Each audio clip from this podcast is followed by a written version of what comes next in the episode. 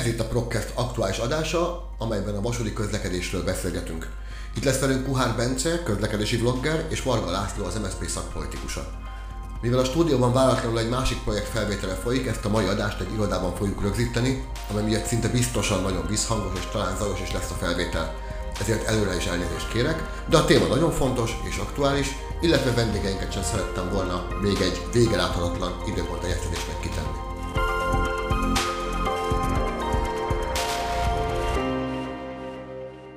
A városi és a, a vasúti tömegközlekedés állapota, helyzete nagyon sok embert érint, hiszen sokan használják napi közlekedésben ezeket a vasútvonalakat, de ugye szeretnénk eljutni más magyar városokba, vagy akár Európán belül más városokba. A kétezer-huszonhármas év nem a MÁV sikertörténete volt, nem a MÁV Start sikertörténete volt. Nyár végén ugye volt egy sok vonalat érintő bezárás, levágódtunk, vagy le lettünk vágva az európai vonalról, hiszen az egyes fővonalon, ami ugye Budapest-Győr-Hegyeshalom-Rajka vonal, olyan állapotba került a pálya, hogy a nemzetközi vonatokat nem tudták volna időben indítani. Aztán állandók a késések, a járatkimaradások. Nemrég egy országos hírportál készített egy remek videót arról, hogy mi a helyzet. De ide tartozik a MÁV és a bé ká ká közti, hát nem túl ö, gördülékeny együttműködés, hogyha itt a Budapest bérlet helyzetéről ö, beszélünk. Amennyiben lehető legjobban kivonjuk a politikát ebből a témából, van baj a magyar vasúti személyszállítással. Hát először is szerintem a politikát a vasútból kivonni már eleve nem lehet, mert az maga a politika, de, de nyilvánvalóan van baj a, a, a MÁV, MÁV működésével, és azért van nekünk Magyarországon egy jó példánk is, bár nyilván félig ö, osztrák ugye a GYSEV, ami szerintem Magyarországon egy európai szintű, egy nyugat-európai szintű szolgáltatást nyújt. Úgyhogy azért van pozitív példa is, de az biztos, hogy a MÁV, mint olyan, hát nem is tudom, hogy hol kezdjem, hogyha, hogyha, hogyha arról beszélünk, hogy mi a baj vele. Nehéz ezt így, így, így egy mondatban összefoglalni. Nyilván van probléma a pályák állapotával, ez nagyon világos, a járműparkkal, ugye itt a szárnyvonalak bezárása kapcsán is felmerült, hogy a bé zé motorflotta állapota és hát száma is annyira problémás, tehát egész egyszerűen nincs megfelelő mennyiségű jármű ahhoz, hogy a mellékvonalakat megfelelően üzemeltessék. Egyébként felmerült itt az egyes vonal, ott konkrétan adminisztratív probléma is volt, tehát amikor egy nemzetközi vonalon felújítást tervez a MÁV, ezt megfő időben meg kell osztani a nemzetközi partnerekkel, ez se történt meg az én információm szerint, tehát itt egy egészen elképesztő probléma volt már az előkészítéssel is. Ezzel együtt a pálya állapot az nyilván olyan, hogy sok helyütt a hetvenes, nyolcvanas években hát gyorsabban tudtak közlekedni a vonatok. Én ugye Miskolcról jöttem, miskolci vagyok, hát ott egy egészen kardinális kérdés, hogy mondjuk egy óra húsz perc alatt tud-e felérni egy Intercityvel valaki, vagy két óra húsz perc alatt, ha egyáltalán tartja a menetrendet a, a MÁV, tehát ebben nagyon-nagyon nagy visszalépés történt az elmúlt bő évtizedben. Az, az, az mondjuk azért hozzátenném, hogy az egyes fővonal kapcsán részben igaz, amit mondtál, bár egyébként benne volt, tehát ez a felújítás, ez benne volt a tervezetben, csak nem most, amikor megcsinálták. Igen. Tehát volt ez kommunikálva, csak nem arra az időszakra, tehát ez a... Egyrészt valóban tarthatatlan volt, mert olyan szinten romlott a pálya, amit nem gondoltak, hogy ilyen szinten, ilyen hamar bekövetkezik az Igen. a pályaromlás. Az egy másik kérdés, hogy, hogy nem úgy eszközülünk ilyenkor valamit, hogy... hogy A, most kimondom, a Lázár János így hasárült, és akkor holnaptól gyerünk. Tehát azért nem így működik, mert nyilván ugye egy nemzetközi fővonalnál nem csak az osztrákokkal, hanem például a csehekkel is, mert a régiódzsat is ezen közlekedik, le kell ezt kommunikálni. Ahogy az osztrákok is megtették, mert pont a felújítás előtt fél évvel volt egy felújítás kint, azt hiszem Gramatnoizidl és Bruck között nagyjából, és ők is lekommunikálták, és változott is a menetrend, azaz Magyarországról, keletiből fél órával, nem, bocsánat, Kelenföld volt akkor a végállomás, fél órával előbb indultak a vonatok, illetve Hegyeshalomba fél órával később érkeztek, de ez egy tervezett felújítási folyamatban egy ideglenes, megváltoztatott menetrenddel működött, nem úgy, hogy hirtelen akkor holnaptól mi máshogy közlekedünk, mert nem tudjuk tartani a száznegyven kilométer per órát. Tehát ennyit tennék az egyes vonalhoz itt hozzá. A mellékvonalat például egy, egyetértek abszolút, tehát a bé zé motorvonatoknak a hiánya, de hát mondjuk azért tegyük hozzá, hogy nem ma érkeztek, az első a Pécsi vontatási főnökségre érkezett, és most már ilyen ötven éves távlatokból beszélünk a bé zékről. Nekem nagy kedvenceim, mint járműkedvelő, de ettől függetlenül objektíven nézve nyilván nem korszerűek. Erre egyébként szlovák vagy cseh példát tudok mondani, akik ezeket a bé zé motorvonatokat nem kidobták, hanem megújították, korszerűsítették, és van belőle például Csebe, vagy nem, hát Csebe is van talán, de, de Szlovákiában biztosan van belőle csuklós verzió már, korszerűsített, légkondicionált, tehát hogy azért lehet ezekkel is mit kezdeni. Érdekes, hogy a szlovákoknál például ez a nálunk levő bé zé, tehát ebben a formában, ebben a régi típusú formájában olyan talán ha tíz darab futkos még a szlovák hálózaton. Nyilván egy kisebb hálózatról beszélünk, de azért érdemes nézni azt, hogy milyen szinten fejlődött a szlovák vasút, illetve a járműpark, és milyen szinten nem fejlődött. Hát nem is tudom, kétezres évek elején vettünk utoljára dízel járműveket a Desiro formájába, és azért egy elenyésző szám egy ekkora hálózaton, amit akkor vettünk ott, és villogtunk vele, mert akkor az esztergomi vonalon debütáltak azok. De hogy erősítsem, amit elmondtál, a Cseh államvasutak honlapján napi szinten lehet látni, hogy értékesítik egyébként ezt a Studenkának hívott, a névre ezt az ottani motorvonat flottát, ami körülbelül típus azonos a bé zé motorvonat flottával, tehát lehetne közlekedtetni akár ilyeneket a szárnyvonalon. Tehát az ott használtan értékesített flotta, azok a darabok, amelyeket nyilván az újak megérkezése miatt értékesítenek, azok is jobb állapotban vannak sokkal, mint egy átlagos bé zé-mod Magyarországon. Tehát én, én ezt nyáron fel is vetettem itt huszonháromban, amikor ez a helyzet kulminált, hogy igazából akár használtan is lehetne akár a csehektől beszerezni járművet, ha már új járművet nem képes beszerezni a MÁV. De hát ezt ez se igazán hallgatták meg. Nyilván a, a bezárás az nem, az nem út. És most nyilván lehet mondani, hogy jaj, megvilágosodott a politika ebbe, de hát azért ez egy trend. Tehát a kétezer-nyolcas világválság után közlekedés politika szerte Európába átalakul, és a kötött pálya felértékelődött. Iszonyatos beruházásokat tesznek az Európai Uniós tagállamok, és még csak annyit, hogy tegnap pont Ausztriából volt ez a hír, hogy milyen fejlesztéseket tervez az ottani vasúttársaság kétezer-negyvenig komplex fejlesztési terve elképesztő számokkal. Nagyon le vagyunk maradva, még a környező államoktól is, nem, hogy Nyugat-Európától. Mellékvonalak bezárásával kapcsolatban mindig felmerül bennem, hogy biztos, hogy mindegyik bezárás káros. Van, van, van köztük lehet olyan, amit valóban be kell zárni? De nagyon nehéz erre így válaszolni. Komplexen kell nézni a helyzetet, és hogy én egyébként miért kezdtem el ezzel a témával foglalkozni, az is komplex, igyekszem röviden elmondani, de mégiscsak van egy fenntarthatósági probléma a világunkban. A kötött pályás közlekedés, a reneszánsza tulajdonképpen a légi közlekedéssel kapcsolatos fenntarthatóság és egyéb problémák miatt indult el Nyugat-Európában helyesen, hiszen számtalan rövid és középtávú utat lehetne ilyen módon helyettesíteni, ha versenyképes a vasút.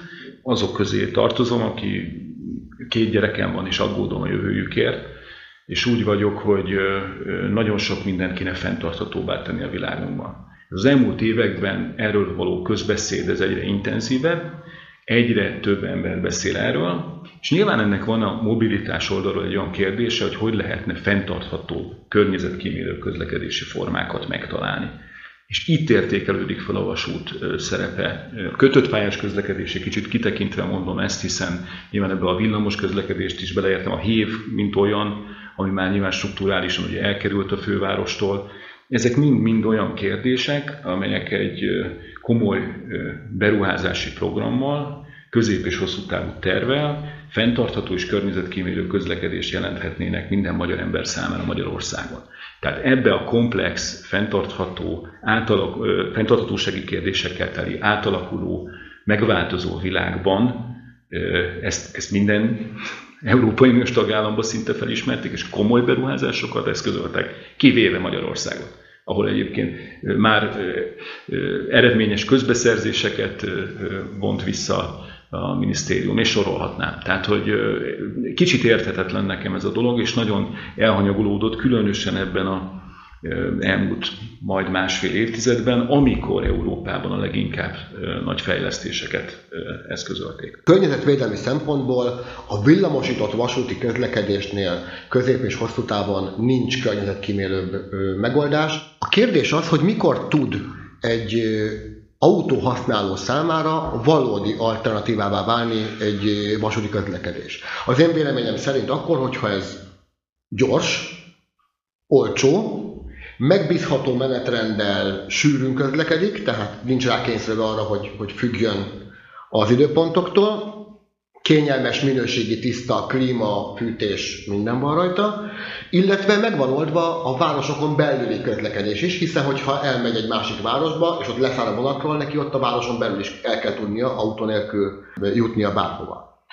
Említetted a repülést. Ott ugye nemzetközi viszonylatokban meg ugye a idővel nem tud a vonat a, a repülőgéppel szemben versenyezni. Ez lehetetlen, fizikálisan lehetetlen. De az, hogyha az európai nagyvárosok egyébként közvetlenül elérhetőek lennének vonattal, illetve csökkennének az árak, akkor valódi alternatíva tud lenni. Ide hadd hozzak csak gyorsan egy példát. Jelen pillanatban egy Budapest-Berlin tizenegy és fél órás, két-három átszállással letudható vonatút, az száznyolcvan euróba kerül, ami nagyjából hetvenezer forint, miközben egyébként a repülőtéri bohóckodással együtt is csak négy óra, és harminc euróra megkapsz repülőjegyet. Hogyan tudna a magyar vasút valóban alternatívává válni az autóhasználó számára, és hogyan tudnánk becsatlakozni ugye Európa vérkeringésébe, hogy ez kiváltsa a repülést? Egyébként most nem, még az, erre is, meg az előző kérdésre is visszamenve. Egyrészt a válasz arra a kérdésre, hogy mellékvonalakat megszüntetni, mondjuk az elmúlt tizet vesszük alapul, akkor melyik volt belőle, amire azt mondom, hogy igen, azt mondjuk meg kellett szüntetni. Ilyen egyébként nincsen, hogy meg kell szüntetni, azt kell érteni, hogy ezek a vonalak le vannak rohadva, és amikor, nekem az a kedvencem, amikor azt mondják, ezt mondták kétezer-hétben, kilencben, amikor volt huszonnégy vonalat kaszáltak el, és most is ezt mondták augusztus elején, hogy nincs utas. Na most addig nem lesz utas, ameddig egy, ameddig egy Kunszentmárton Lakitelek vonalon napi másfél pár vonat van. Ez tényleg azt jelenti, hogy úgy, hogy Kiskunfélegyházáról elment Kunszentmártonba, az visszajött, és utána még egyszer elment Kunszentmártonba, de az már nem jött vissza, az már lement Szentesre, tehát másfél pár vonat volt ezen a vonalszakaszon. Na most, és ez úgy, hogy egyik volt tizenöt óra nem tudom hány perckor, a másik meg tizenhét óra nem tudom hány perckor, tehát reggeli vonat nem is volt. Ki használná így a vasútat? Hát teljesen egyértelmű, hogy egy szándékos rossz menetrenddel és a pályának a lezülesztésével idő után rá lehet mondani, hogy nincs utas, és az átlag ember ezt el is fogja hinni, kivéve az, aki ott lakik. És indokot tudja. Lehet rá teremteni, hogy miért indokot lehet rá teremteni, hálózati szerepe egyébként mindegyiknek lehetne, és És, és van is. Nyilván így ebben a formában a Kunszentmárton Lakitelek senkinek nem hiányzik. Ez így, ez így teljesen egyértelmű. A másik pedig, hogy a legnagyobb probléma, és ezzel már átcsatolok a mostani kérdésre, a magyar vasútnak az mindenképpen Trianon. Bármennyire furcsán hangzik. Azért, mert amikor ugye kialakult ez a jelenlegi országhatár, akkor rengeteg vasútvonal lett úgy elvágva, hogy annak nincs jelenleg értelme. Tehát gondolok itt egy jó példa, például hatvanból van vonat Somoskő-Újfalura. Hát gondolhatjuk, hogy az nem Somoskő-Újfalu a, a vég, vége, az most lehetne egy nemzetközi vonal, vagy ott van a csengeri, a battonyai, ezek átmentek Romániába, nagyvárosokkal volt kapcsolata mondjuk Debrecennek. Így valóban, hogy lógnak a levegőbe ezek a szárnyvonalak, és Debrecen meg Csenger a végpont, vagy mondjuk pont Csenger az rossz, mert az nem, ott van mondjuk Nyírábrány a végpont, az így hülyén jön ki, hülyének tűnik, de valójában azok nem ezek a vonalak, hanem azok a nagymagyarországi vasútvonalak, egy sokkal jobb hálózat, csak így szétzúzva és szétdarálva, így nehéz ezekkel mit kezdeni, és pontosan látszik ez, hiszen Nyugat-Magyarországon nincsenek ilyen problémák. Tehát ez Kelet-Magyarország és Észak, Észak-Kelet és Kelet-Magyarországnak a, a problémája, hogy ezek, ezek így lógnak a, lógnak a levegőbe, ettől függetlenül lehetne velük mit kezdeni. Jó alternatíva nyilvánvalóan akkor lenne az autósok számára, hogyha, hogyha normális pályák, jó eljutási idők lennének. A nemzetközi kérdés pedig nem Magyarország hibája, problémája, ott az árakat ugye nemzetközi szabvány határozza meg. Tehát nem arról van szó, hogy mi találtuk ki azt, hogy Berlinbe eljutni ilyen drága, hanem nyilván a Deutsche Bahn, az ÖBB, a Magyar Állam államvasút, ahol éppen keresztül megy ez a, ez a, ez a vonat. Ezek nemzetközi egyezmények, tehát az árakat nem mi szabjuk. Egy németnek nem feltétlenül olyan borzalmas nagy összeg ez, az egyértelmű, de azért repüléshez nem értek, zárójelben megjegyzem. Én nem tudom, hogy hogy tudnak néha ilyen négy-ötezer forintért elvinni úgy, hogy az neki még meg is érje, mert nem, nem értek hozzá, hogy az hogy jön ki a matek. A vasúton nem jön neki a matek, az biztos, négy-ötezer forint, forintért. Én ugye nem kell, hogy egyet vásároljak az államvasútra, mert van egy kártyám, és akkor azzal tudok utazni, de pont most velem jött egy cimborám, aki Hegyeshalomtól vett egy első osztályú jegyet Budapestig, az volt háromezer-háromszáz forint. Tehát ezért a pénzért még egy kétezres hozzáteszek, néha eljutok Berlinbe, akkor kíváncsi vagyok, hogy jön ki a matek, mert nekem nem jön. Kicsit visszakanyarodva az előző kérdésedre, utána a másodikról is, tehát valóban akkor ezt helyre rakva, tehát igen, van olyan mellékvonal, amit most bezártak, hogy olyan műszaki állapotok vannak az elmúlt évtizedek elmaradt felújításai miatt, ami tarthatatlan, de egyébként az adott vonalat felújítva lehetne használni. Azért próbáltam egy szélesebb kitekintést adni ebbe, hogy az, hogy mit látunk ma, meg milyen világot szeretnénk látni tíz-húsz év múlva, az, egy, az két külön dolog. De egyébként olyan vonalon is nem bezárták, megszüntették a személyszállítást, például a Nyék-Látháza-Tiszaújváros vonalon, ahol egyébként villamosított a hálózat, tehát ott lehet, hogy akkor más eszközökkel kellett volna még versenyképesebbé tenni, vagy hogy kitekintsek, nem, hogy megszüntetni vonalat, akár egyébként végig gondolni azt, hogy mondjuk tíz-húsz éves távlatban lehet-e olyan beruházásokat eszközölni, mivel Miskolc és Debrecen között lerövidíthető nagyon a távolság, és nem Nyíregyháza irányából megközelíthető így a két város. Nagyon sok olyan ipari fejlesztés zajlik mind a két településen, ami, ami egy ilyen típusú villamosított vasúti összeköttetés lehet, hogy versenyképes és indokoltát enne. Tehát ezért nem olyan egyszerű erre válaszolni. Az biztos, hogy az elmúlt másfél évtizedben ilyen típusú fejlesztések nem indultak el, járműbeszerzés se történt érdemben is. Ez, ez nyilván nagy hibája a jelenlegi kormányzatnak.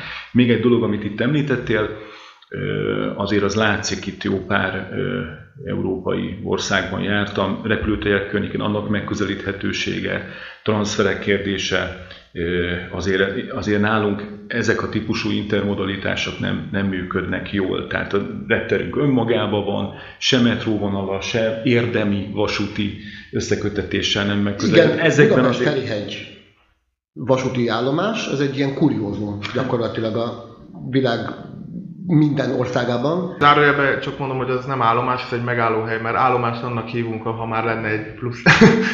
Újra kezdem. Igen, a A Budapest-Ferihegy megálló egy kuriózum a világban, mert hogy egy olyan repülőtéri megállóról beszélünk, ahol a vonatok megállnak, a repülőgépek meg nem.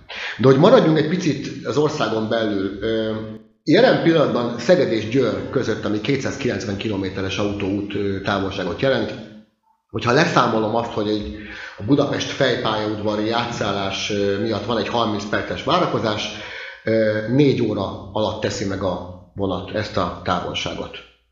Az autóval három óra nettó, hogyha egyszer megállok harminc percet pihenni, akkor három és fél óra. Magyarán szólva időben sem alternatíva a, a vasúti közlekedés ebben a távolságban. Ha ugyanezt megnézem egy Krakkó-Varsó távolságban, ami szintén kétszázkilencven kilométerre van egymástól a két település, ott autóval három és fél óra az út, mert ott nincsen végig autópálya kapcsolat, tehát ha egyszer megállok pihenni, akkor négy. A két város közti gyorsvasúti kapcsolat viszont kettő és fél órás utat biztosít. Tehát ott már azt gondolom, hogy, hogy már időben alternatíva tud lenni az autó helyett. Miközben azt is elfogadom, hogy Lengyelország három és félszer akkora ország, mint területileg, mint Magyarország, és ők ugye rá voltak kényszerülve arra, hogy létrehozzák a gyorsvasúti kapcsolatot. Mi kellene szerintetek ahhoz? Pénzhiány van, elhatározás hiány van, hogy a meglévő hálózat legalább működjön egy százharminc-százhatvan kilométer per órás sebességgel, és kialakuljon legalább a magyar városok között, akár Budapestről, akár egymás között valamilyen gyorsabb kapcsolat. Hát az a probléma először is, hogy a te példád, amit először felhoztál Szeged-Győr, arra, hogyha én ezt elmondanám a videóimba a nézőimnek, akkor rögtön megírnák teljesen jogosan, hogy egy, irreleváns példa, kettő, demagóg, amit mondtál, mert nem jó a példa. Tehát az, hogy te kocsival arra indulsz, ami nyilván a célodnak a legmegfelelőbb, a leggyorsabb eljutási időt hozza, az egy dolog. Van egy kiépült vasúti hálózat Szeged felől, az Intercity először is feljön Ceglédnek, már nem jó, ha Győr felé megyünk, tehát már elvesztegettél úgymond csomó időt. Nyilván, de így épült ki a vasúthálózat, nem lehet mindenfele vasúthálózatot képíteni úgy, hogy neked Szegedről jó legyen Győrbe. Nem egy szörnyű eljutási idő egyébként, amit mondtál, így ebben a formában. Viszont ha már, akkor hozok olyan példát neked, versenyezhetünk, Kelenföldön felszállok a railjetre, kiér hamarabb Hegyeshalomba, én fogok, mert száznegyven és száz hatvan kilométer per órás a pályasebesség, tehát jó példa is van, de, de nyilvánvalóan tudunk negatív példát is hozni e, ilyen szempontból. Mindent lehet hozni, mindenféle példát lehet hozni, de én azért azt gondolom, hogy a vasútnak e, nyilván van egy kialakult képe, nyilván nem lehet mindenhova vasutat rakni, ahova nem lehet vasutat rakni, oda, oda akkor meg kell oldani a busszal a közlekedést. A busz nyilván meg fog állni minden bokorba, akkor kellenek olyan buszok, amik nem állnak meg minden bokorba, hanem az országúton közlekednek. Tehát én nem gondolom, hogy egyébként annyira szörnyen le vagyunk maradva, vagy én nagyon nagy kritikusa vagyok a mávnak, aki követ engem a YouTube-on, az pontosan tudja, borzasztó nagy, de azért nem annyira szörnyű a helyzet. Azért mikor mondják, hogy Ausztriába megyünk kétszázharminccal, igen, valóban egy rövidke szakaszon megyünk kétszázharminccal, ott sem az, a, az az átlag, hogy megyünk kétszázharminccal. Ugye az fontos tudni, hogy van egy európai szabályozás, száz hatvan kilométer per óráig, az állami, vagy az európai szabályozás azt mondja, hogy lehet a közúttal kapcsolata a vasútnak, tehát lehet keresztmetszet. száz hatvan kilométer per óra felett, viszont nem lehet közúttal keresztmetszete, ott már meg kell oldani vagy alagutas, vagy pedig teljesen elzárt pályán, és akkor felüljáróval megoldani a, a közúti keresztmetszetet. Az egy irtózatosan nagy pénz, hogyha mondjuk száz hatvan kilométer óra felett gondolkodunk, és ez az országnak, vagy ennek az országnak a mérete nem is indokolja, hogy ennél nagyobb sebességgel közlekedjünk. Nyilván ez csak maximum nemzetközi viszonylatba hozna bármilyenkor a javulás, de most az, hogy én Győrbe száz hatvannal vagy kétszázharminccal megyek, az egy egyszerű matematikai feladat, tehát ki lehet számolni, hogy akkora mérvadó plusz nekem nem, nem fog hozni. Ennyi a az én véleményem erről. Én csak annyival egészíteném ki, mert összességében egyetértek, hogy ez a száz hatvan, ez igen, ez egy, ez egy ilyen kulcs határ szerintem, amit egyébként tulajdonképpen ilyen műszaki körülmények között ezeket a vonalakat felújítva, vagy legalább a fő nemzetközi közlekedési folyosókat ilyen szintre felhozva el lehet élni reálisan. Egyébként nyilván vannak olyan járművek, amiknek a műszaki paraméterei ezt nem tudják, de olyanokat kell Jó, beszerezni, illetve olyanokat kell használni ezeken a vonalokon. Tulajdonképpen most itt kormányokon átívelő dologról fogok beszélni, de talán érthető, hogy miért hozom ide. A gyorsforgalmi útfejlesztések Magyarországon az, az elmúlt huszonöt évben nagy volumenben zajlottak. kétezer-tíz előtt is számtalan olyan várost, megyeszékhelyt elértek a gyorsforgalmi utak, ahol korábban ez elképzelhetetlen volt, és az elmúlt években is azért kerültek átadásra újabb és újabb szakaszok. Ugye volt egy stratégiai cél is ebben az elmúlt huszonöt évben, hogy a megyeszékhelyek kerüljenek ebben a hálózatnak a való, ebben a hálózatba kerüljenek bekötése. Nyilván ebben még vannak feladatok, de ilyen típusú, átfogó, különösen nemzetközi vonalakat érintő stratégiai cél nem került meghatározásra szerintem mondjuk a vasútfejlesztés tekintetében. Tehát ki lehetne tűzni egy ilyet, és hogy miből, mert ugye erről keveset szokott beszélni a, a politika, ugye a helyreállítási alapforrásainak egy jelentős részére vár az ország, de tipikusan az ilyen környezetvédelmileg is értelmezhető célok kohéziós alapból is támogathatóak. Tehát hogyha ez az ország hozzájut az Európai Uniós forrásokhoz végre, olyan ö, politikai környezet ö, áll elő, akkor ezekből a forrásokból álláspontunk szerint erre nagy összeget kell fordítani. Ez jön, jöjjön a vasút. Nemzetközi trendről is beszélünk, de magyarországi problémák megoldásáról is. Tehát ennyiben lehetne azért versenyképesebb egy Szeged-Győr, nem egy tipikus útvonal, ezt egyetértek, de, de hogy azért lehetne gyorsabb, úgy, hogy akár még ez értelmezhető legyen az autós közlekedés alternatíváként is. Ugye a, a, ehhez hozzáfűzve egyrészt nyilván lehetne gyorsabb, eleve a szegedi vonal egy egyvágányú pálya, javarészt Városföld és Kiskunfélegyháza között van egy kétvágányú szakasz, ami arra jó, hogyha késés van, akkor el tudnak menni egymás mellett a, a vonatok, de, de és ugye nyilván itt a találkozós rendszer miatt már eleve lassabb a, a közlekedés. Az egész tulajdonképpen, amit, amit mondasz, az, az a teljesen egyetértek. Az a probléma Magyarországon a vasúttal kapcsolatban, hogy ameddig van egy belgrádi vasútépítés, amire rekord összeget, meg, meg kínai hitelt, meg, meg mindent, még a unokáitok is fogják fizetni a, a, annak a beruházásnak. A lehetséges, csak egyelőre még nincs gyerekem se, úgyhogy. Szóval egy olyan vasútépítésről beszélünk, ami egy síkvidéki, egyenes, tehát a legkönnyebb, legolcsóbb egyébként építeni, aminek a legnagyobb tereptárgya egy taksonyi híd, ami egy picike hídról beszélünk, tehát az a legnagyobb tereptárgy, amit, amit ki kell építeni. Rekordösszegű hitelt veszünk fel rá, kínai cég csinálja egy bizonyos szakaszát, akik mikor elkezdték építeni, akkor kiderült, hogy ja, hát ők nem is tudnak európai szabványú vízbert kiépíteni erre a vonalra. Ja, hát ez akkor hogy, hogy volt a megbeszélésen? Tehát, hogy, hogy, hogy ezt, ezt tényleg úgy képzelem, hogy szivarozgattak, viszkizgettek, és akkor azt mondták, hogy jó, hát kezdjünk bele, hát holnap ráérünk, mert ennek semmilyen szakmai, semmilyen szakmai jel nem utal arra, hogy ez, ez egyébként konkrétan akkor meg volt szabályozva, hogy itt van egy európai biztosító berendezéssel kapcsolatos kérdés, amit ti nem tudtok, akkor tudjátok úgy, hogy az itt nekünk jó legyen. És ha azt mondják, hogy nem, akkor köszönjük szépen, akkor más céget kérünk meg, hogy ezt építse. Azt akarom kihozni az egészből, hogy ameddig nem szakmai alapokon építünk vasutat, ameddig nem szakmai alapokon döntjük el, hogy hova kell fejleszteni, hogy mit kell fejleszteni, hanem csak arról szól a kérdés, hogy mi miből lehet minél jobb túlszámlázásokat csinálni, addig nem fog semmi sem változni, és a magyar vasút helyzete nem lesz jobb. Igen, én is azt gondolom, a gyorsforgalmi utak fejlesztése per vasúti fejlesztés, itt valószínűleg arról volt szó, hogy abban láttak fantáziát, és akkor én most nem megyek bele mélyen a politikai vonalba, de ebben láttak fantáziát.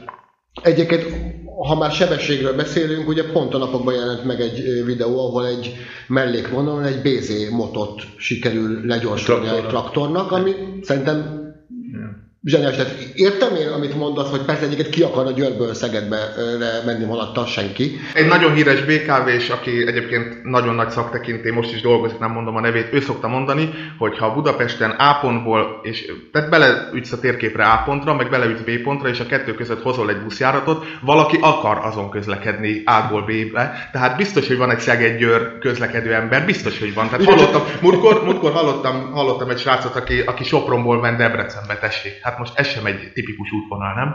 Igen, csak ugye próbáltam ilyen térképileg hasonló távolságot találni, mm. mint Krakó, Varsó, és így böktem rá Győrre. Tehát ezért jött a példa, és persze igazad van, magát a meglévő vasúthálózatnak a vonalvezetésével nem lehet mit kezdeni. Én, én igazándiból arra próbáltam ráterelni a szót, hogy viszont ha már van, akkor az legyen olyan állapotban, ahol mondjuk, ha nem is száz hatvannal, de legalább száztízzel lehet menni, Vagy, vagy, vagy olyan állapotban legyenek a, a, az, az egész infrastruktúra, hogy az jól tudjon működni. Beszéltünk a, a, a vasúti kocsik, a szerelvények mennyiségéről, állapotáról.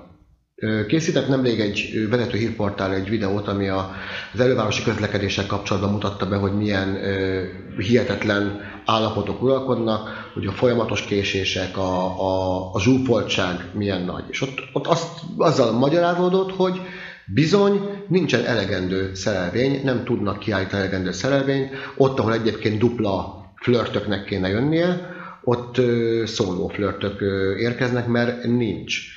Ezt én azt gondolom, hogy pénz, pénzhiány kérdése lehet a, a MÁV részéről. Aztán ott van az erőforrásokon belül a, az emberi erőforrás kérdése. Azt lehet látni, hogy teljesen mást kommunikál a MÁV a létszám kérdésről, és teljesen mást kommunikál a MÁV-on belüli, az ott dolgozók, az, az ezzel foglalkozó emberek. A MÁV azt mondja, hogy elenyésző százalékban van erőforrás hiány, tehát mozdonyvezetőből és egyéb személyi közlekedéssel foglalkozó munkatársból, akik pedig ott dolgoznak, azok elmondják, hogy hát bizony nincsenek elegen. És nem csak a fizetések mértékét tartják rossznak, hanem maga a munkaszervezést, az állandó túlórákat, a kiszámíthatatlan munkarendet, és még egy mozdonyvezetőnek alternatíva tud lenni a magyarországi teherfuvarozáson belül való elhelyezkedés, vagy pedig külföldön dolgozás, mondjuk egy jegyvizsgálónál már ez, már ez nincsen. Mi lehet a valós helyzet a MÁV-on belül a személyi állomány, vagy a humán erőforrás tekintetében? Hát azt el tudom mondani, egyrészt nagyon sok vasutas ismerősöm van ugye a munkából kifolyólag, másrészt pedig hát volt pár kapcsolatom is például pont jegyvizsgálóval, tehát én azért beleláttam abba, hogy, hogy, hogy a túlóráit érdemes lett volna megnézni egyébként. És nyilván az az oka, hogy hát gyere már be még, mert nincs ember konkrétan. Nyilván amit a MÁV mond, hát nekik azt kell kommunikálni, ami a legszebben hangzik, ez a feladatuk, ezt egyébként jól csinálják, de nyilván köze sincs a valósághoz. Tehát, tehát itt azért arról van szó, hogy nincs mozdonyvezető, nincs jegyvizsgáló, ennek az oka pedig az, rossz munkakörülmények, egy olyan, eleve egyébként tegyük hozzá egy, egy embernek egészségtelen, mind mentálisan, mind fizikailag egyébként a vasutas létforma, és ezzel most senkit nem lebeszélni akarok, aki esetleg hallgatja és vasutas akar lenni, de azért gondoljatok bele abba, hogy teljesen hektikusan élsz. Tehát éjszakázol, éjszaka mész, egy szolgálat úgy néz ki, tegnap például, akivel voltam, öt óra tizennyolckor kezdett a nyugati pályaudvaron, és tizenhét óra huszonnyolckor tette le a lantot, ment a Lajos Mizsain egy pár kanyart, azért mentálisan borzasztó megterhelő, korán kelt, lehet, hogy öt órakor végzett, és volt utána egy szabad napja, de aztán ment éjszakásba, tehát egy borzasztó hektikus, mentálisan felborítja az egész bioritmusát az embernek ez a, ez a, ez a dolog. Úgyhogy nagyon nehéz szakma, nagyon tisztelem azokat, akik ezt ö, ö, művelik és csinálják, mert, mert hát nélkülük nem lenne vasút. Ö, de a lényeg, amit ki akarok az egészből hozni, hogy ez nincs megfizetve. Tehát, hogyha meg lenne fizetve, akkor, akkor azt mondom, hogy valamit valamiért, ameddig mondjuk egy magánvasúti cégnél, ha az embernek nem, nem, nem akar magának privát életet, akkor akár milliós tételeket is lehet nettóba megkeresni, addig, addig az államvasútnál erről szó, szó sincsen tulajdonképpen. Úgyhogy nyilván nincsenek megbecsülve, ja, és hát emellé még párosul az, hogy minden marhaságért cseszegetik őket, de tényleg. Tehát, hogy kevés pénz, rossz munkakörülmények, hektikus élet, és még cseszegetés, hát nem csoda, hogy egyre kevesebb a vasutas. Teljesen egyetértek, és különösen ott probléma ez, ahol mondjuk úgy, hogy kisebb az érdekérvényesítő képesség, mert azért láttuk itt a, mondjuk az elmúlt évtizedek vasutas demonstrációi kapcsán, tehát például a mozdonyvezetőknek van egy erősebb, talán érdekérvényesítő képességük, ezt lehet mondani. Ahol, ahol ez nincs meg, ott nyilván még súlyosabb vérhelyzet van, és ez nyilván a működésre is már negatív hatással van. Tehát vérfejlesztés nagyon világos, és tulajdonképpen egy életpályamodell megalkotása lenne fontos ebben a történetben. Beszéltél még itt a kérdésedben tulajdonképpen a, a járművek állapotáról, van-e elég jármű például az elővárosi közlekedésben? Hát jogos a kérdés, most a, pont a hé é vé kapcsán merült föl, ugye itt egy szűk évtizede átvette az állam. Kedvenc témám. Igen. Itt most ezeket sajtóhíreket tudok ebben mondani, mert nyilván olvas az ember, próbál tájékozódni, sajtóhírek szerint itt azért tényleg már az okozza a problémát, mondjuk megfelelő mennyiségű járat kiállításában, hogy milyen a járműpark.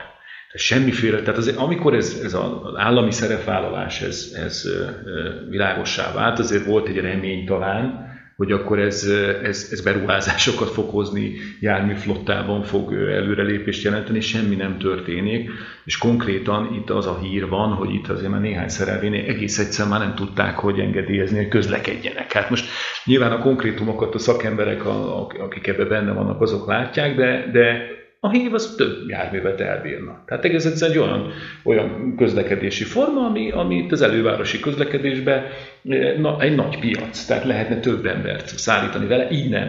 Ez egészen biztos.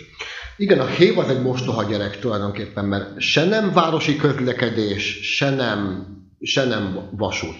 Ha jól tudom, hogy technológiájában, meg működésében a nagy vasúthoz áll közelebb, mint a villamoshoz. Hát tulajdonképpen igen, de ugye a hé é vé helyi érdekű vasút, tehát egyébként egyértelműen vasút, ez csak a budapesti átlagutas kérdése, úgymond. Ebből a szempontból tehát nem ördögtől való, hogyha a MÁV üzemelteti, és a MÁV-hoz került ez a dolog. A pótlások szempontjából már érdekesebb, mert, mert egy esetleges járatkimaradás vagy baleset esetén, hogy volánbuszokat kell felrendelni Budapest környéki településekről, míg ezt korábban a, a bé ká ká meg tudta csinálni a saját tartalékaiból. Magának a hévnek a modernizálása, a járműbeszerzés, az szerintem elengedhetetlen. Az, az, az biztos, hogy meg kell tenni. Amit most itt a Budapest bérlettel történik, az is nonsens. Tehát itt, itt azonnal kell megoldás. Amit én láttam a hév kérdésből, én érintett vagyok, mert mátyásföldiként, igaz, hogy nekem nem van az egyetlen egy bejutási lehetőség, tehát nem Csepel viszonylatról beszélünk, van alternatívám buszjárat, de én szeretem a hévet. Azt tudom, hogy amikor a mávhoz került a hév, akkor elkezdték tesztelni a pályát nagy vasutokkal, Desirokkal? Desiro volt rajta, és nem tesztelték, hanem ott... De mindegy, majd elmondod, és akkor... Igen, én azt gondoltam, hogy akkor most elindul valami. Tehát itt most lesz történet, mert egyébként a hetvenháromban és hetvenötben gyártott ö, német ö, szerelvények működnek ö, azon a részen. Akkor azt hittem, hogy lesz valamilyen fejlődés. És aztán itt semmit nem tudunk. Ha, ha Bence, ha te tudsz valamit, akkor oszd meg. Az a baj, hogy ez a kedvenc témám, mert most, ha, most akkor a műsoridőt el is venném, és akkor tulajdonképpen mint a Rozi a moziba ti nézhetnétek, mert annyit tudnék erről mesélni, vagy beszélni. Ugye az alapkérdés, de, de röviden megpróbálom összefoglalni, az alapkérdés az az, hogy a hév egy borzasztó nehéz, nehezen fejleszthető történet. Ugyanis, és ez egy kicsit szakmai, de hogy értsük a, problém, a legnagyobb problémát, ugye ezer volt egyenárammal működik, ami egyébként ezerkétszáz környékén van a feszültség, tehát a, a, a, a tyúkbélbe, hogy így nem szakmailag mondjam, mert nagyjából ezerszázzal megy a hév, de hivatalosan ezer volt egyenáron. Ilyen járművet ma a használt piacon nem kapsz sehol. Ilyet nem tudunk idehozni. A villamos nem mehet rá, mert az hatszáz volt egyenárammal működik, tehát nagyvasúti egy flört rá sem mehetne egyértelmű, tehát ezért is volt. Az Desiro volt egyébként, az egy dízeljármű, aki esetleg nem tudná. Szóval nagyon nehéz ilyen járművet beszerezni, konkrétan nem lehet ilyen járművet, tehát ide gyártatni kell egy járművet. Mellékszál, de ugye a Kisföld alattival is így jártunk, hogy méretében és, és feszültségében is oda gyártatni kell, oda terveztetni kell, ami ugye sokkal drágább leterveztetni, mint egy meglévő ö, típusból vásárolni darabokat. Ugye ez lehet a probléma. A hát ez a probléma, is. Meg az a probléma, hogyha most ezt itt tegyük fel a Stadlerrel, most ezt ledumálni, hogy akkor gyártassatok, mert tudnának ide gyártani, gyár, gyártsatok ide járműveket, akkor három kötőjel öt év, mire megépül, utána engedélyeztetni, próbafutások, akkor kijön az első gyerekbetegség, akkor, akkor azt megoldani. Tehát öt év múlva mondjuk az első, az már be is tudná állni utasforgalomba. Igen, ám csak a hévnek nincs már négy-öt éve, abszolút nincsen. Aki benne van a, a héves világban, az pontosan tudja, hogy a Ráckevé vonalon elmegy egy hév, akkor a számából tudja, hogy az hova valósi. És Ráckevei héven most is fut e, például Szentendrei egység. Ez azért van, mert már próbálnak sakkozni ide-oda teszegetni a héveket. Azok a három darab em kilenc á, a legrégebbi hévek, amik a csepeli vonalról kiálltak, amik gyönyörűek egyébként, teljesen mások, mint azok, amiket például te Mátyásföldön látsz. Ezek a, ezeket a héveket ugye most hármat kivontak a forgalomból, mert, mert nem kapták meg az engedélyét annak, hogy ezek tovább tudjanak futni. A probléma a kocsi szekrényel van, nem belső tartalmi problémája van, egy vasúti járműnek a, az életkorát általában a kocsi szekrény szerint határozzuk meg. Minden lehet cserélve, de ameddig a kocsi szekrény ugyanaz, addig az a jármű annyi éves, amennyi éves. Na most itt a kocsi szekrény olyan szinten elöregedett, hogy egyszerűen ezt már javítani sem lehet. Tehát ahogy rászórnánk a homokot, tehát elkezdenénk homokolni, ez szét, szét darabokra hullanak. Tehát itt arról van szó, hogy teljesen új kocsiszekrényt kell építeni. A kérdés az, hogy kétezer-huszonnégyben egy magaspadlós hévre gyártsunk-e kocsiszekrényt. A megoldást én abban látom, hogy a csepeli hév, ami rengeteg szakmai kérdés, és kicsit úgy szokták mondani, hogy billig elóg a kezünk, mert ez az álmodozunk kategória, a csepeli hév lehetne villamos. Ehhez az kellene, hogy nyilván hatszáz volt egyenáramra kellene akkor átalakítani, ami rengeteg pénzbe kerül, ezt azért zárójelbe hozzáteszem. És az is probléma, hogy a leghosszabb villamosunk a hosszú kaf, amit például az egyes villamos vonalán láthatunk, az sem adná ugyanazt a kapacitást, utas kapacitást, mint a csatolt em kilenc á, ami a csúcsban közlekedik. Erre is tudok megoldást, megint billi belóg a kezem, hogy a hannoveri villamosok, amik Hannoverbe is futnak a mai napig, de szabadulnak fel, tehát lehet megvásárolni belőlük, illetve nálunk is szabadulnak fel, hiszen jönnek az újabb kaffok.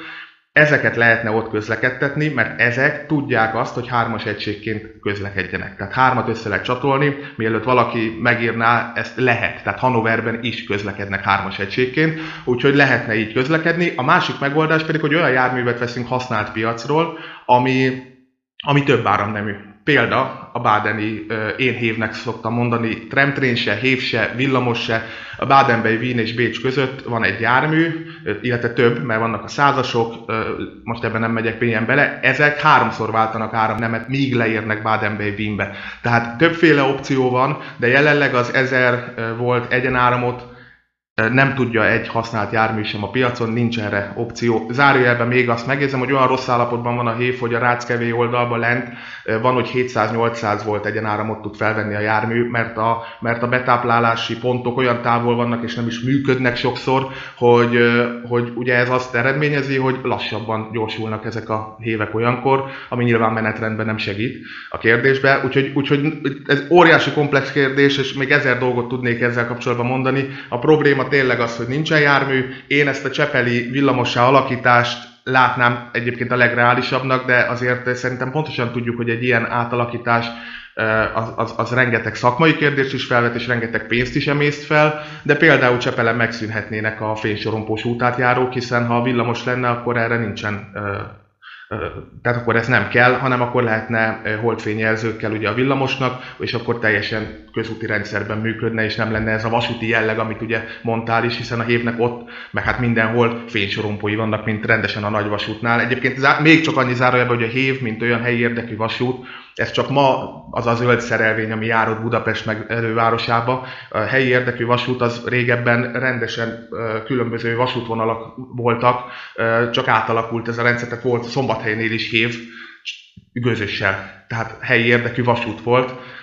Ez csak ugye a MÁV az államosítással, hogy egy cég kezében van, javarészt ugye az ország személyszállítása, az zárójelben ugye a GYSEV még egy ilyen kis külön, külön kis ékszerdoboza az országnak, ők szokták megmutatni azt, hogy ja, hát amúgy így is lehetne Magyarország. Hát komplex választottál, és egyébként nyilván meg kell vizsgálni ezeket a kérdéseket, de nagyon innovatív volt tényleg.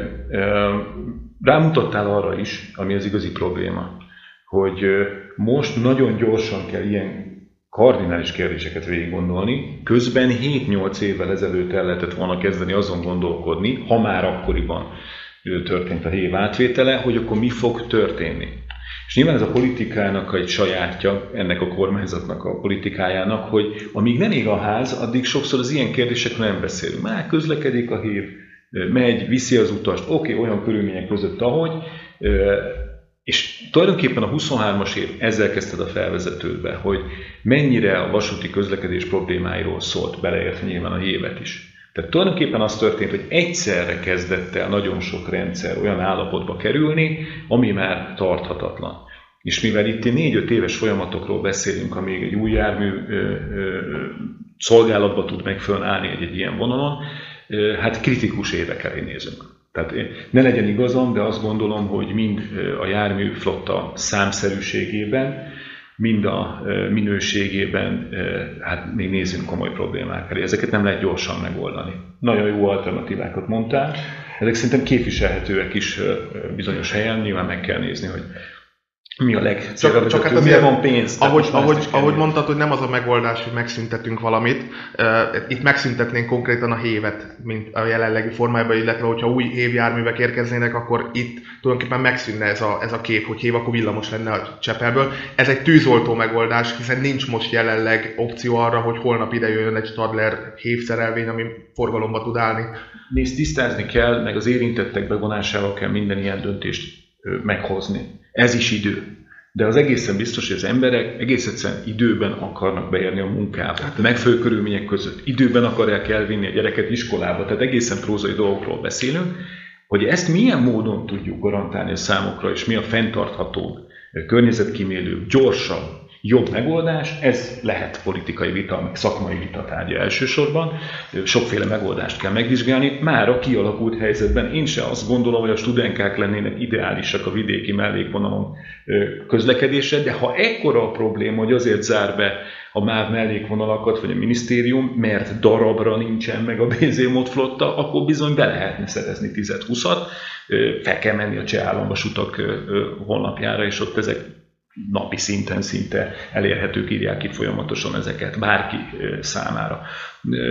Ezek a jó beszélgetések, amikben feljönnek olyan megoldások, amik lehet, hogy formabontóak, nem végső megoldások olyan szempontból, hogy nem egy tartós évtizedekre szóló megoldást jelentenének, de, de mégiscsak ö, ö, könnyítenék az utazók. Erre a halogatás dologra egyébként nagyon szemléletes példa az a fogaskerekűnek a témája, ahol ugye mindig előtt az, hogy na, egyszer annak majd kell csinálni egy nagy, nagy átalakítás, felújítást, meg behozzuk a Szél-Kálmán téren, meg minden, az majd lesz, addig valahogy tartsuk életbe.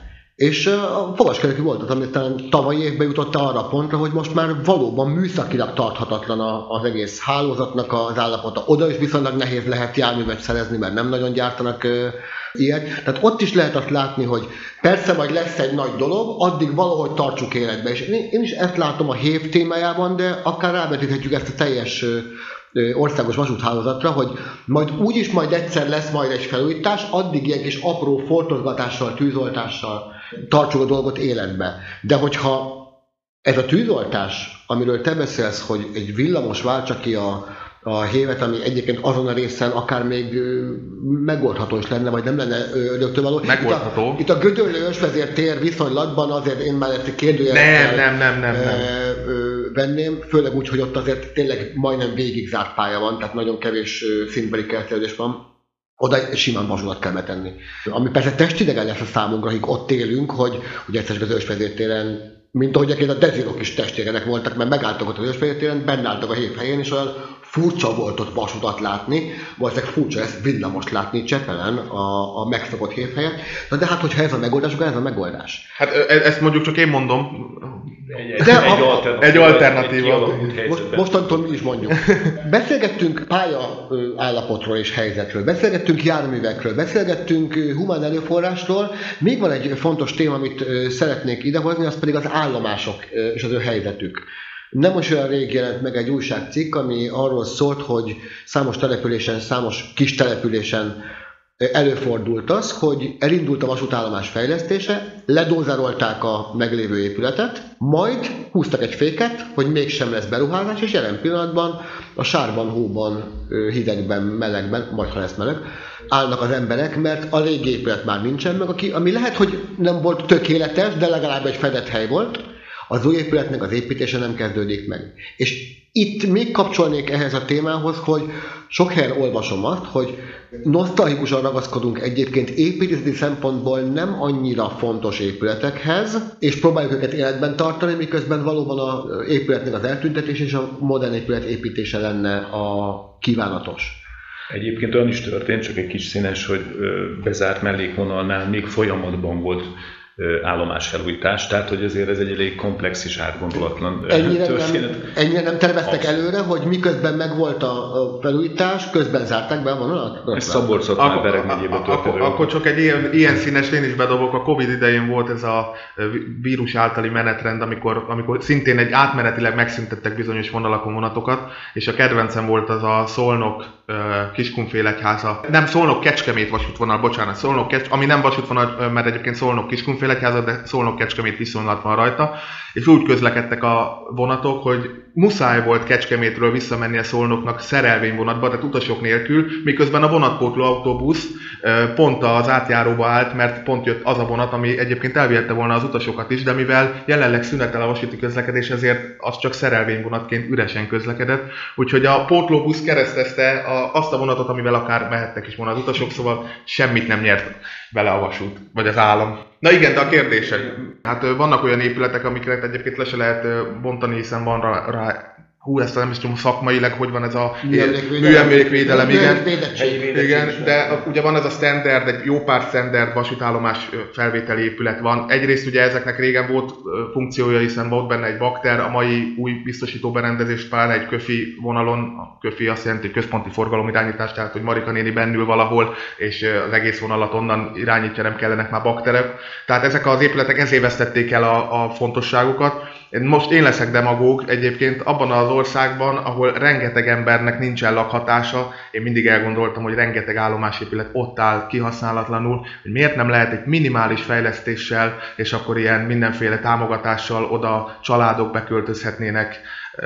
Tehát, hogy én gondoltam erre is, egyébként nem kell. A kérdésedre nagyon egyszerű válasz, nem kellenek ezek a felvételi épületek. Ha leromboljuk, akkor, akkor romboljuk le úgy, hogy akkor, akkor bontsuk le tényleg, és akkor, akkor azt a területet ott ö, ö, csináljuk meg rendesen és kultúráltan. De hogyha, hogyha nem romboljuk le, mert az, az is költség, akkor egy pici hozzáadott pénzzel lehetne egy olyan állomásépületi ilyen, hogy mondjam, egy tök jó, ezt szerintem ezt nagyon jól el lehet politikailag is adni, hogy, hogy, hogy ezeket az épületeket kicsit rendbe pofozzuk, és mondjuk szegény családoknak a lakhatását segítjük ezekkel, mert miért ne? Tehát vannak olyan állapotban élők, akiket pont nem érdekel, hogy majd ott fog zörögni a vasút, mert fedél nincs a fejük felett, úgyhogy lehetne ezt hasznosítani, de mondom, ezzel én most borzasztó demagóg voltam, amitől én mindig hány ingert kapok, úgyhogy most magamtól is egy picit, mert egy kicsit ez demagóg. demagóguma volt. De az mindenképpen fontos, amit mondtál, hogy, hogy vannak műemlék szempontból is nagyon értékelhető vidéken is ilyen pályaudvarok, Tiszai pályaudvaron is volt, mint ahogy beszélek egy kicsit haza, amik tényleg nagyon-nagyon fontosak, hogy megőrizzük, fejlesszük ezeket az állomásokat.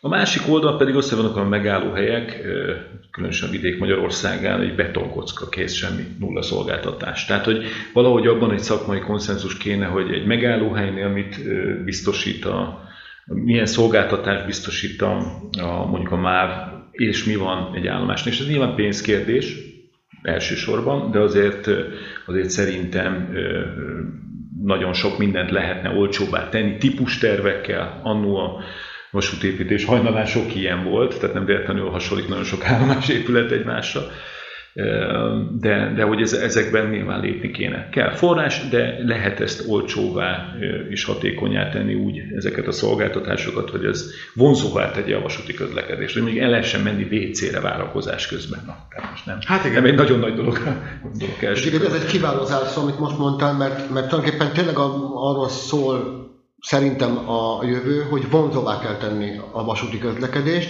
és ebbe beletartozik maga a menetrend, annak a betartása, beletartozik az ebben résztvevő járműveknek a tisztasága, modernsége, kényelme, beletartozik a várótermek, az állomásoknak az állapota. Én köszönöm szépen, hogy itt voltatok, mert szerintem még egy másfél-két napot is simán lehet tudnánk beszélgetni erről a témáról. Lehet, hogy fogunk is, így van. Tőled hallgató pedig azt kérem, hogy kövess minket az összes lehetséges felületen, amit itt majd linkben megtalálsz, és a, a mai műsort is a F E P S, az Európai Progresszív Tanulmányok Alapítványa támogatta. Köszönöm szépen! Köszönöm, Köszönöm szépen! szépen.